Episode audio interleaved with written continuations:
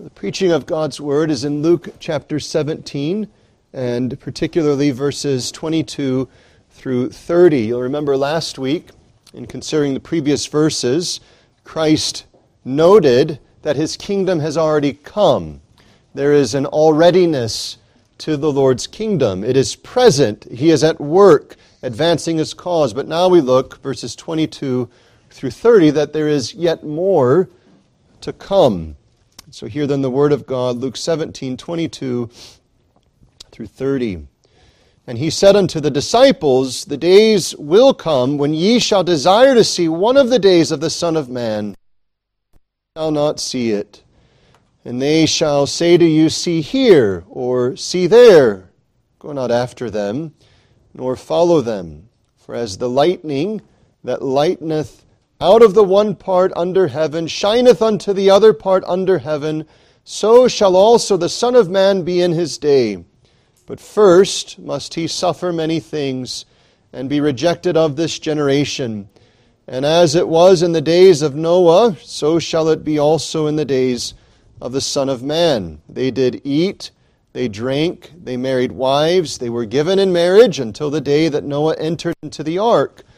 The flood came and destroyed them all. Likewise, also, as it was in the days of Lot, they did eat, they drank, they bought, they sold, they planted, they builded.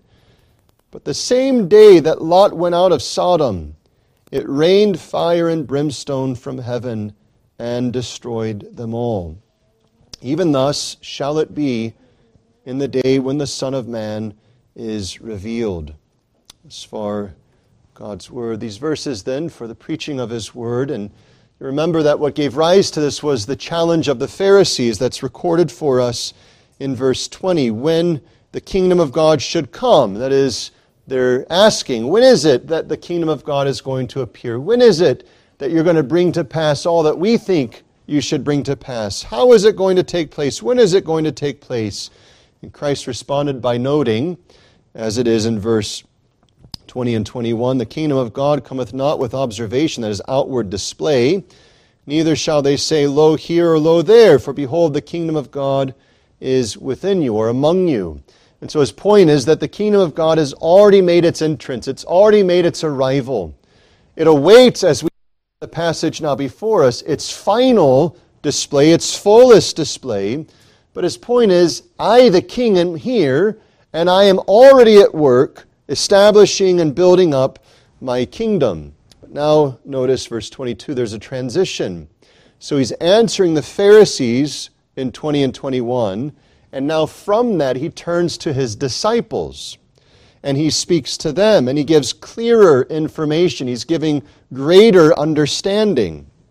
And it's here where he opens the idea that there is the already of the kingdom being here, and yet the not yet of its fullest expression. So notice in the text, there is this identifying of the, this matter. He says, The days will come, they're not yet here.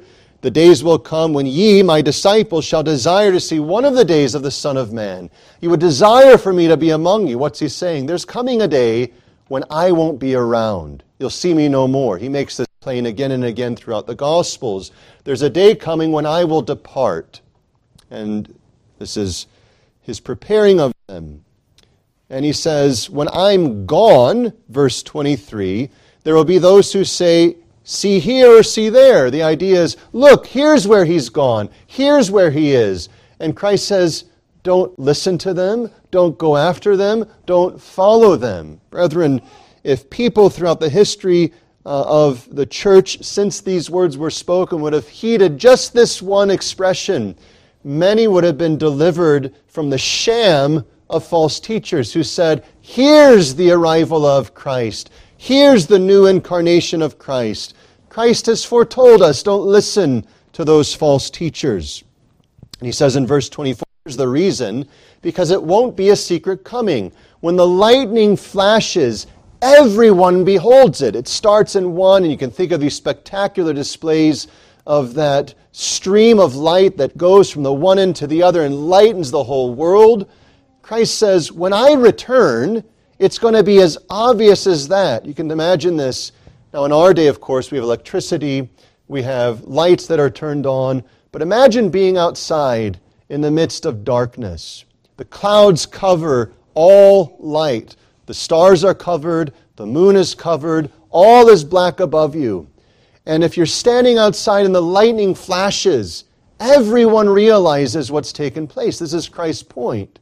When I return, when the Son of Man comes again, no one is going to have to wonder what, what took place. Is this the case? Is it happening now? All will realize the same. And notice throughout this, he's referring to himself as the Son of Man. Whereas that does, of course, hold forth his humanity. It's actually a title taken from the book of Daniel primarily, which testifies of the Messiah, who is the glorious king. It's a royal term that is used. When the king comes, the one who has been appointed, in his day, everyone shall see it. But he again returns to the not yet. Verse 25 First must he suffer many things and be rejected of this generation. What's he doing? But preparing his disciples to say, Don't think that this is going to come quickly. Don't think that now that I've said it, it's going to be instantaneous. No, I'm going to suffer. I'm going to be reproached. I'm going to be rejected. But then he goes again to the what's coming. And he compares to two things Noah's day and Lot's day. Both of them, as you'll see, remind us that in those tremendous displays of judgment, life was going on as normal. And so you'll notice the language they ate, they drank, they married wives, they were given in marriage. In verse 28, they ate, they drank, they bought, they sold, they planted, they builded. All of this took place. But as soon as Noah was rescued with his family, as soon as Lot was carried out of the city of destruction, destruction engulfed everything else that was. In other words, there was not this sort of season of a secret removing of the church that then gave a season of repentance, as it were, to others. The teaching of this quote unquote secret rapture is unfounded in Scripture. Not only is it not explicitly taught, it's explicitly condemned. When was it that judgment fell upon Sodom and Gomorrah? It was as soon as Lot was taken out. It wasn't Lot was taken out, they're given a day, three days, three and a half years, seven years to figure it out. The day came, boom, he rescues his people, judgment falls. And the same he says, notice, even thus shall it be in the day when the Son of Man is revealed. When the judgment comes, it'll be seen clearly, understood rightly, and judgment will follow immediately. Well, brethren, these are sober things, but remember that Christ is speaking here most particularly to his disciples. And it's meant to his disciples to do two things to prepare them at that day for what's coming. They were going to see their king, their savior, rejected, suffer, and so on. And they would face the temptation, as we see them wrestle with in subsequent chapters, it's the third day, and this is he whom we thought would be the Son of Man. Christ is preparing them for this, and this is what he'll reprove in them when he testifies to them of the things that were spoken by himself and by others. So he's helping them to gird up themselves for the trials that are coming. He's also protecting them from the errors that should follow. And he's instructing them not to be as the world, just to carry on in sort of common life, but rather to live with a consciousness that Christ Jesus is going to come. Now, why is he doing that? But that he would, as we get to in verse 33, whosoever shall seek to save his life shall lose it, and whosoever shall lose his life shall preserve it. Here's the point Christ is giving us help for the radical call he gives to us as to denying ourselves and losing our life. Why is it that we, with joy, should deny ourselves and not live as the world does? Because we know the King who's coming. We live in light of that day. Why is it that we order our lives in such a way that the world looks at and sort of scratches their head and says, This is ridiculous? It's because we know not only the is coming, but we know the king who is coming. And so all of this is meant to encourage his people, exhorting them, yes, warning them, yes, but encouraging them in light of his future and certain coming. So consider three things regarding Christ's return. Firstly, that Christ's return, as basic as this is, yet needing to be emphasized from the text, will be public and clear. Secondly, that Christ's return will be sudden. And thirdly, that Christ's return will be unto judgment. Now, certainly there is a sobering quality to this, but there is an instructing purpose, which is meant to, yes, if needed, bring about repentance, but to confirm and reorder our attention as to seeing why it is we live as we do. Because we're living in light not of some mythical fable, but in light of the truth that is coming. Children, think of this for a moment. If your parents were to say to you on a Thursday, tomorrow we're going to go on a trip. And they show you the plans, they tell you where they're going, and you get excited and you think about where you're going. You start packing your bags, you start gathering up what parents say you should gather up. You may have looked at, well, I thought tomorrow I was going to do this, but I see that we're going here. You prepare in light of tomorrow. Now, what's going on here is something similar. Christ is saying to his people, not literally tomorrow, the next day, but he's saying, There is a day coming when I will return in glory unto judgment. That's why you're to be living now in such a way as I call. Because there's a day certainly that is coming. The world doesn't get that, the world doesn't care about that. But God's people, Christ's disciples, do? Well, firstly, then, Christ's return will be public and clear. Notice you can see this in verses 23 and 24, as well as in verse 30. Some will say, Look here, look there. The idea is sort of secretly, we've discovered, come with us and we'll show you where Christ is. That's not public, that's secret. You know, come with us and we'll show you these things. But notice Christ reproves and corrects that and says, Look, it's like the lightning.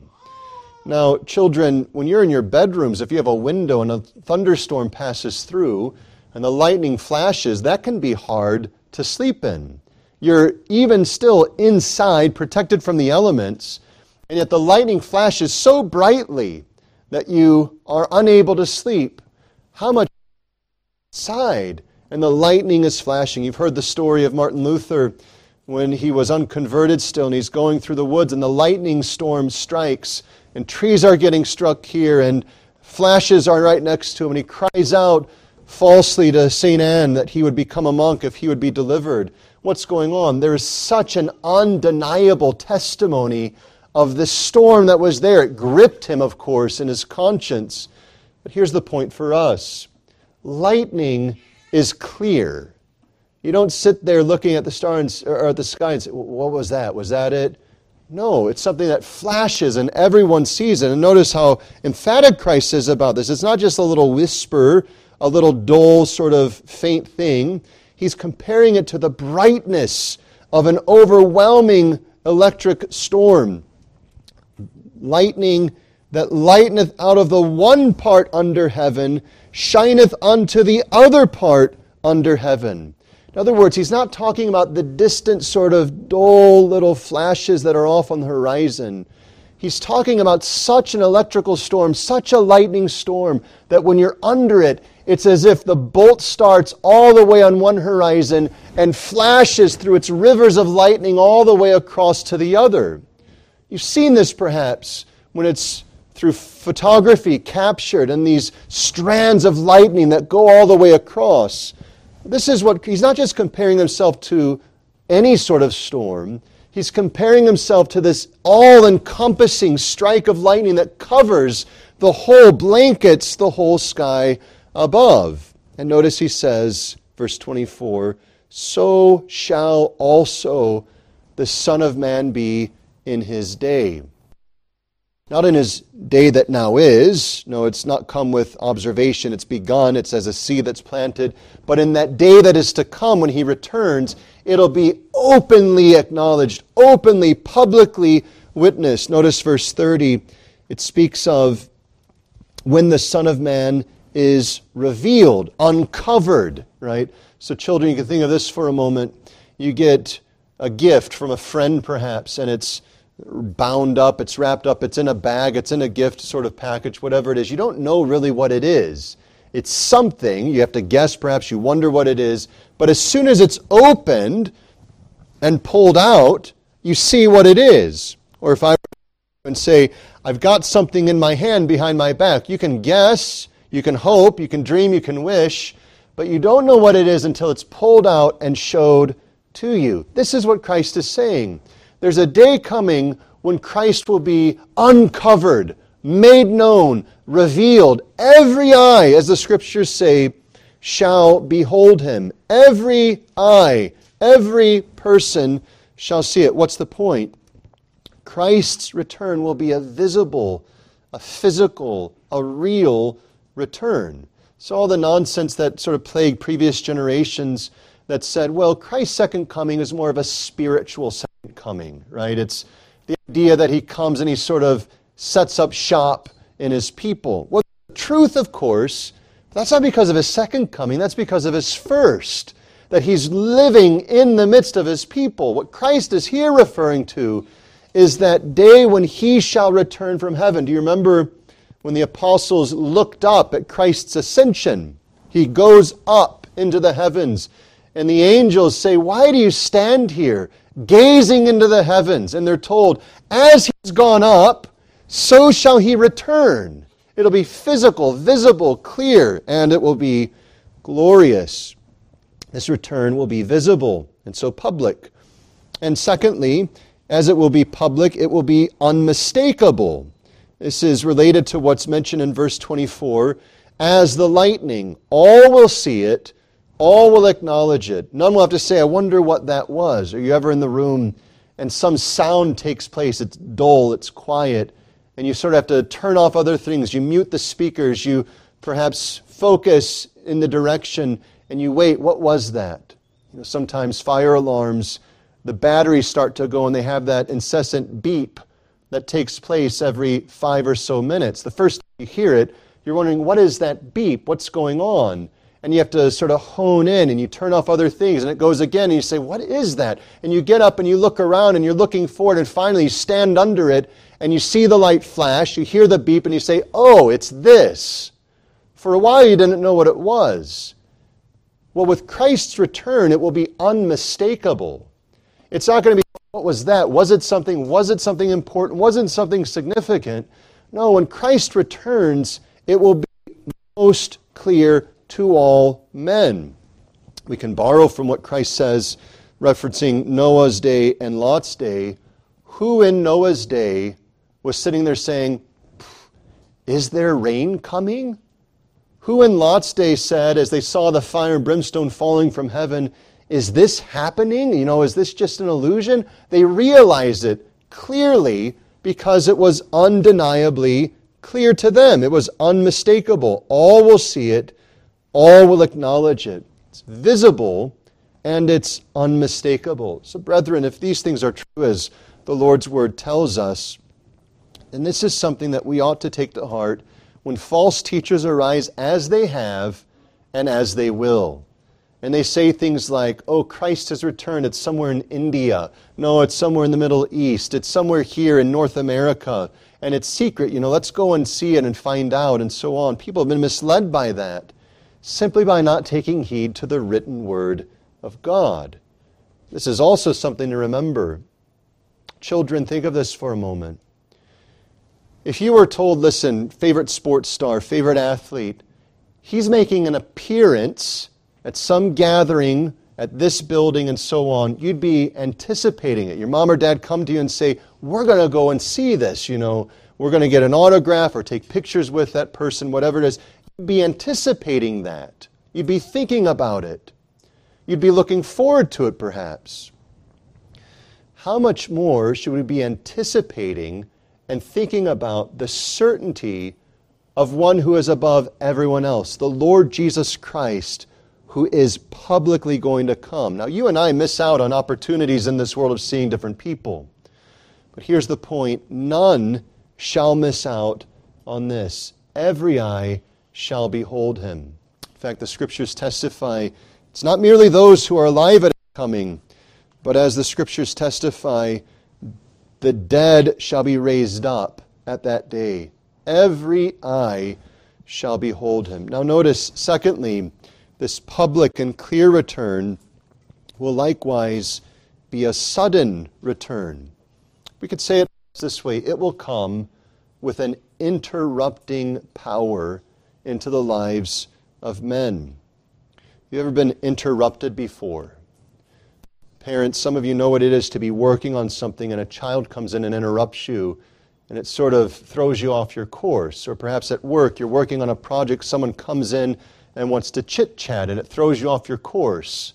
You have a plan, you have a purpose, you're going about it, you're getting into the groove, as we say, and something comes in, boom, and disrupts it.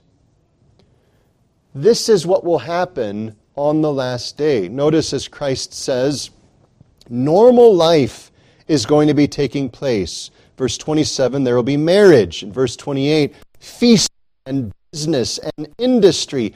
Everything will be taking place as normal. So, those of you who have been married, you can think back to when you set your wedding day and all of the plans that were taking place to get to that moment.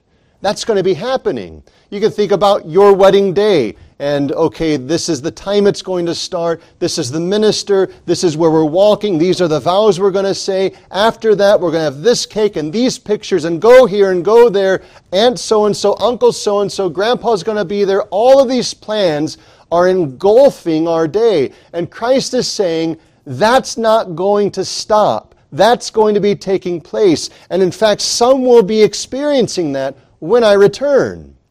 And then notice he says in verse 28 like in the days of Lot, they did eat and they drank. They're feasting, they're eating. They bought, they sold, they're involved in business. They're planting and building, they're going about their normal calling. It's not as if what's going to happen is there's going to be a season where everyone sets everything else aside and is there sort of waiting for the moment people are going to have awakened to go about their nine to five job. People are going to have awakened for their wedding day. People are going to have awakened for having friends over to eat and drink. You think of how sobering this is when you think for a moment of the account of September 11th in our own nation's history.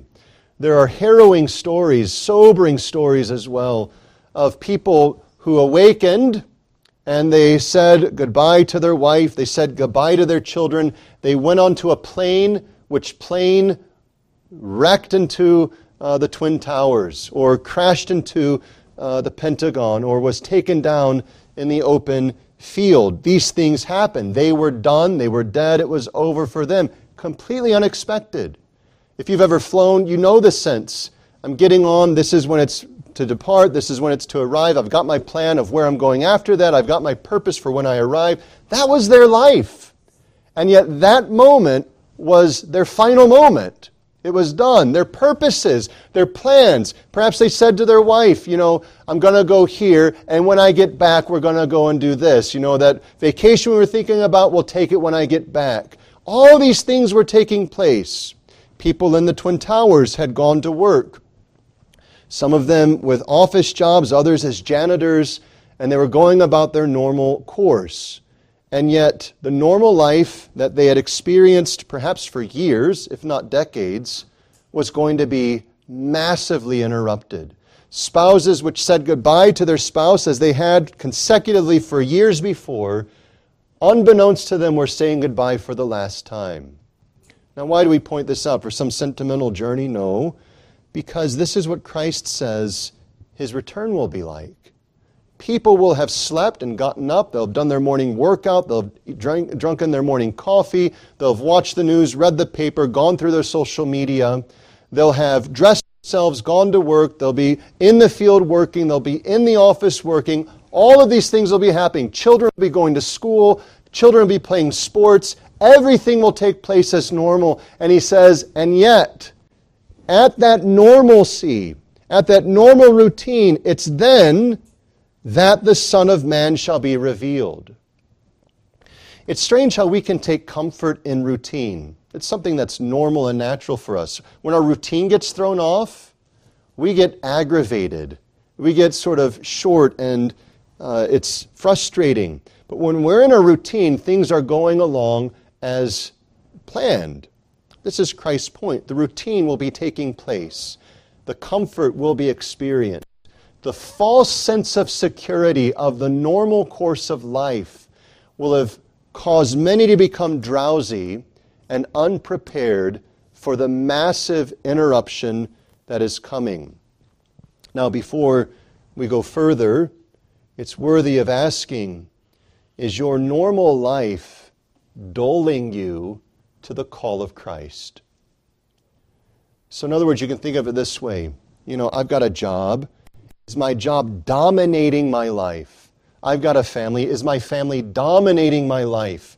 I've got hobbies. Are my hobbies dominating my life such that I've made them to be the fixation of my attention? And in truth, whatever else I would like to say, in truth, that's what has dominated my life, and I'm no longer thinking about the life that is to come. This should be a moment to awaken us to the reality that that's a false way of living. We're not saying that we shouldn't be diligent in our calling. Of course, we should. The Bible itself says so. But what Christ is getting at is we should not, as it were, just go through our routine and think this is the normal way. This is what will always be. Oh, it will be always until that grand interruption. And what happens at that sudden return?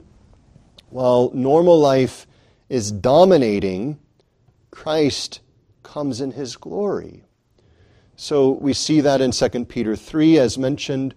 But notice Noah's day. It's going on. Noah enters the ark. Verse 27 And the flood came and destroyed them all. Not Noah and the household that went in with him, but everyone outside of the ark. Notice Lot, likewise also, as it was in the days of Lot. They did eat, they drank, they bought, they sold, they planted, they builded. But the same day that Lot went out of Sodom, it rained fire and brimstone from heaven. Here's a point that Christ is making. When that day that is appointed comes, there's no holding back the interruption that's going to take place. It'll be comprehensive, it'll be full, it will fall upon the whole of the world. This will be a sudden thing. Now, it's true. There are, as Christ says elsewhere, signs of his coming, but not as the dispensationals wish to read into that, things that they aren't. We know two things in the scripture that at Christ's day were prophesied yet to have come to pass. One was the identifying of the Antichrist, as we see elsewhere in the scriptures, and two, the calling again of the Jews to himself, as you see not only in Romans 11, but elsewhere in the scriptures as well. So it's not as if the Bible is calling us unto this false anticipation. It's that he's calling us to live now in light of the certainty of his coming whenever it is to come. So sometimes in evangelicalism today, there's this false idea that's been said you should live because Christ might come back today. Brethren, let's be clear. The Bible doesn't say that. The Bible says the Jews have to be called first. That hasn't happened yet. Christ is not going to return until the Jews are called again. We know that. Not because it's a view of, that we have, but because of the Scriptures teaching that. So, what does that mean? Does that take out the leveraging of these things? No. What it's telling us is that we should live still in the light that when Christ comes, it will, he will come unto, as we'll see now, judgment. His return will be sudden. On the last day when he returns, life will be going on as normal. But notice now, thirdly, that Christ's return will be unto judgment. And it's not just judgment of, as it were, that generation, but of all men. Christ's return, as it will be public, as it will be visible, as it will be sudden, Christ is actually emphasizing this point it will be unto judgment. It's a just judgment. Do you remember in Genesis 6, it testifies of God surveying the world and seeing wickedness that had engulfed the earth. It's not this sort of petty uh, way of God toward the world in that generation, sin is evident, and he's bringing judgment upon them. In Lot's day, we don't need to spend too much time on that, but you can see the gross abominations that had gripped that society of Sodom and Gomorrah. It's inexcusable, it's undeniable. Wickedness was permeating. And so the judgment that falls upon them is just. As in Noah's day and as in Lot's day, so shall it be in the day when the Son of Man is revealed. There will be sin that is calling for judgment. And let's be clear the judgment that will fall upon the heavens and the earth and all those outside of Christ will indeed be a judgment most just. It'll be unto judgment. But, brethren, notice this it will not be a judgment that engulfs everyone. This is a subtle point that Christ is emphasizing. Notice Noah and Lot are rescued. Notice in verse 27 until the day that Noah entered into the ark. Likewise, also as it was, verse 28, in the days of Lot, verse 29, the same day that Lot went out of Sodom, it rained fire and brimstone from heaven and destroyed them all. What's Christ saying? The judgment will engulf all of those who are outside of grace. So we'll see this next week. You know, Lot's wife goes with Lot initially, but turns back, showing her affections to be in the city of destruction. But the point that Christ is making is that whereas it will be a judgment unto the damnation of multitudes, it will be a day of salvation unto those who have heeded his promises and embraced his provision. And so when we think of this day, which will be a day unto judgment, brethren, we also have to remember that this day, which will be unto judgment, will be a day unto deliverance for God's people. This is why Peter is saying, as we read in chapter 3, seeing that you know these things, what manner of men ought ye to be?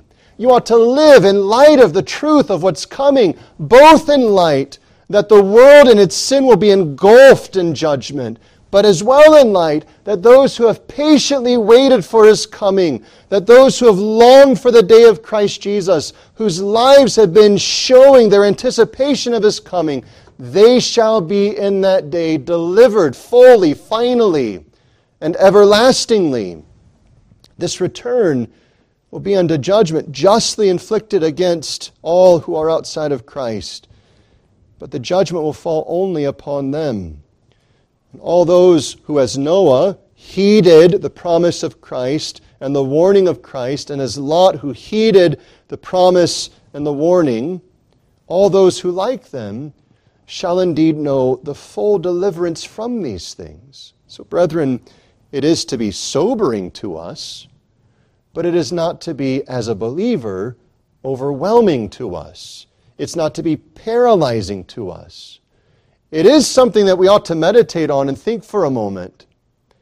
There are people that you and I know that will have lived their lives as we sang, by the way, in Psalm 73 who will prosper in their sin. Their lives will be largely full of laughter, largely full of happiness, largely full of outward prosperity.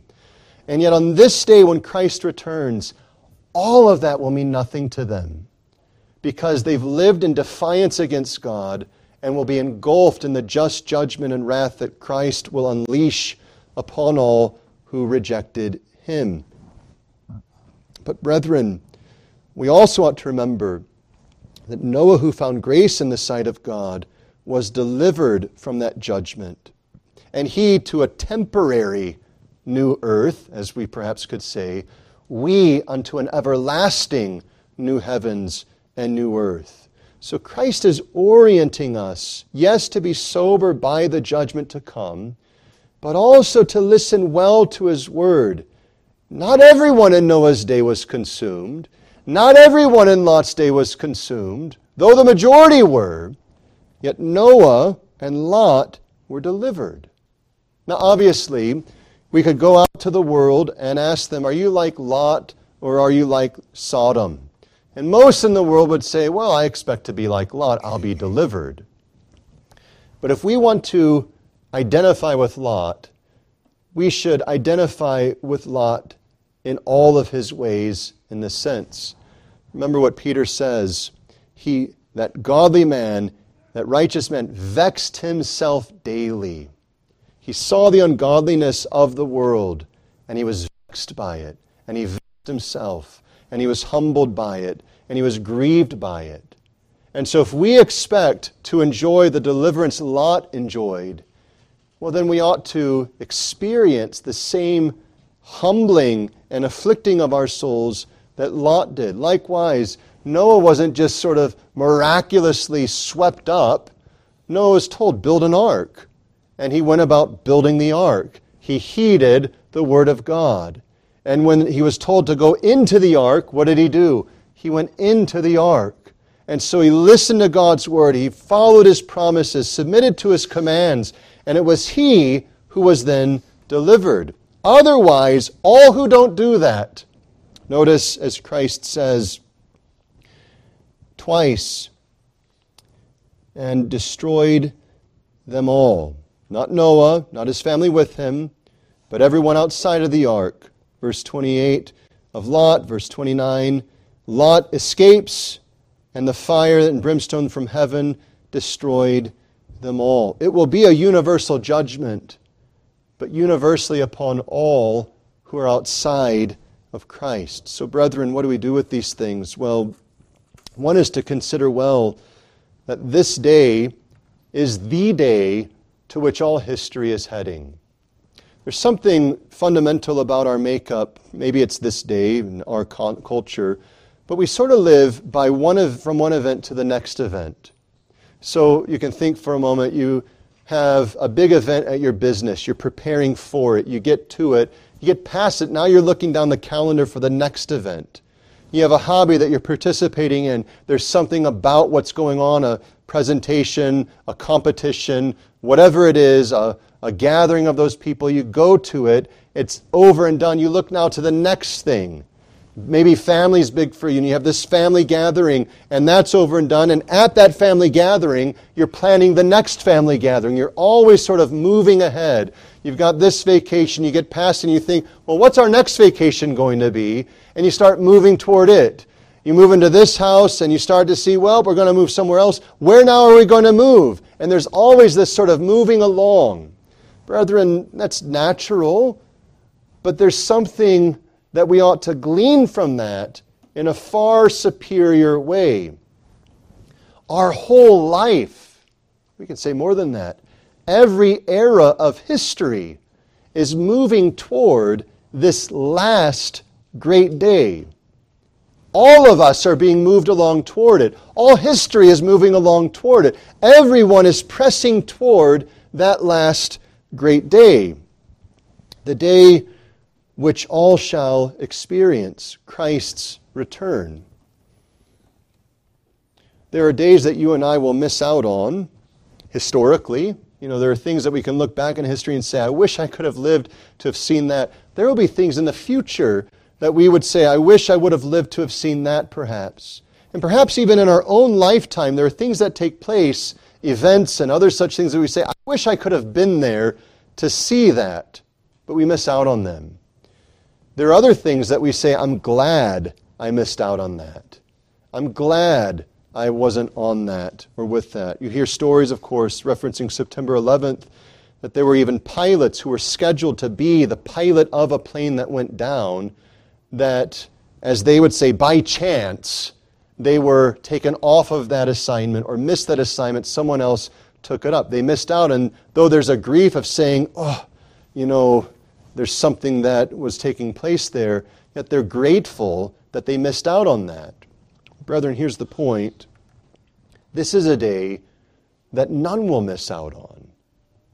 Whether we die hundreds of years before it takes place, or we live to be 99 years old when it comes to pass, this day will come and every one of us will experience it. Christ shall return, the dead shall give up the dead, Those who are living shall be gathered together. All will be there to witness this great day. And brethren, there's no day like this day. Women, you prepared so much for your wedding your diet, your makeup, your dress, your food, all of these things. Here's a day far superior to that. Men, you've done the same. If you've had children, you've anticipated that day, you've made plans, you prepared your rooms and so forth, you got clothes and diapers and all these things. Everything was dominated by that day. Here is the only day that should truly dominate your life. The Lord Jesus Christ is going to return. And when he returns, all those outside of Christ will be consumed with an everlasting torment of judgment justly inflicted upon them while all those who are in Christ, sincerely trusting in Him, shall be delivered unto the fullest joy and the richest blessing ever to enjoy for all eternity. And there's not a third group. There's not a third group that says, Well, I heard about this. Give me 10 minutes. All I want is 10 minutes more. Perhaps you've seen some of the recent tournament of soccer, World Cup, and there's this stoppage time that gets added on. And teams that are behind pleading for just one more minute, just one more opportunity, just one more chance. But, brethren, when this comes, there won't be stoppage time, there won't be time added on, there won't be one more chance. The two groups will be there instantly divided. And from that point forward, there is no hope, not even a whisper of a hope, not even the faintest uh, gentlest, kindest desire of a hope, all of it shall vanish. And all those, however much they heard the gospel, however little they heard the gospel, will be separated unto their just damnation forever. Whereas all those who have trusted in Christ and have known His grace shall enjoy the riches of life everlasting forever. This is the one day that ought to dominate every other day of your life. So you can think of it this way My day today, you wake up tomorrow. Am I using my time such that when Christ returns, there's nothing being said, done, or not done, or not said that would shame my Lord when he comes? I'm not saying an artificial, it can be helpful, of course, to say if Christ returned right now, would I be, you know, in shame? That can be helpful. But set that aside and just think of this way every day will be brought into account. Every word will be brought into account. Every thought will be brought into account. And so every day we should wake up and say, is what I'm setting myself toward a day, uh, is what I'm doing this day set up in light of that day which is to come? That when I go to work, and I'm working in my earthly calling, that I'm going about it diligently, gladly, self denyingly, in order to serve others and promote God's praise. When I have the time that's my free time, you know, children will come to parents and say, I don't have anything to do. What am I supposed to do? Can I just go out and play? Can I do this and that and the other? You know, children should think about this. I have time right now to prepare for that last day. And yet, let's be honest, adults at the end of their long and arduous day, they come home and they say, You know, I'm worn out. I'm going to turn the television on, get my phone out, get on all these things and so forth, instead of living in light of that last day that is to come. Now, we need rest, we need recreation, but let's think of this. Even the rest and recreation is meant to be engaged in and enjoyed in light of the last day that is to come. All of our life is to be lived in light of Christ Jesus the King. And brethren, here's the encouragement as a believer. You're not living in order to earn some excuse on that last day. You're living in a way to express your gratitude that Christ who returns is returning to receive you unto himself. So the believer doesn't sort of toil and go about this quote, Protestant work ethic in order to somehow force himself in to that camp that is to be rescued. No. The believer, knowing that Christ is going to return for me, says, I'm going about with gladness to live in such a way because when Christ returns, I have the consolation, the confidence, and the encouragement, the assurance to know that He's returning for me with all of my brothers and sisters. And so it's not that we white knuckle it through and grip and pull ourselves up by the bootstraps, all these expressions we have, and sort of force ourselves through the grit and grind, grind of the day. No. It's that we orient our day with a gladness to know that when Christ returns, He's returning with a gracious purpose for me. Now, for those outside of Christ, there is zero consolation for you. There is zero consolation. You won't be overlooked. You won't be sort of misjudged. There are statistical errors. There are all sorts of errors in our society that take place today. I heard story of a soldier who had a purpose that he had to be sure to sort of re up his uh, um, ability to be recalled to service, and yet the letter got lost in the mail. And the time came, and though he was called back to service, he got out on a technicality, didn't have to return because the mail got lost. Here's the point if you're outside of Christ, the mail is not going to get lost. Christ will find you out. And Christ will have no hesitation particularly you who have heard the gospel of saying, Depart from me, ye accursed, into the torment prepared for Satan and the demons. Now, why would Christ come to you right now? Well, it may be to harden you, and it may be that he has a purpose to leave you without any further excuse. But it may as well be that he is seeking to awaken you and call you to deal with the reality of your rebellion. That by His grace, you would turn to say, As today is the day of salvation, so Christ I come. And I ask, Redeem me from my sins, that when that day comes, it will not be a day of torment, but by your blood and righteousness, a day of delight. Would you stand with me for prayer?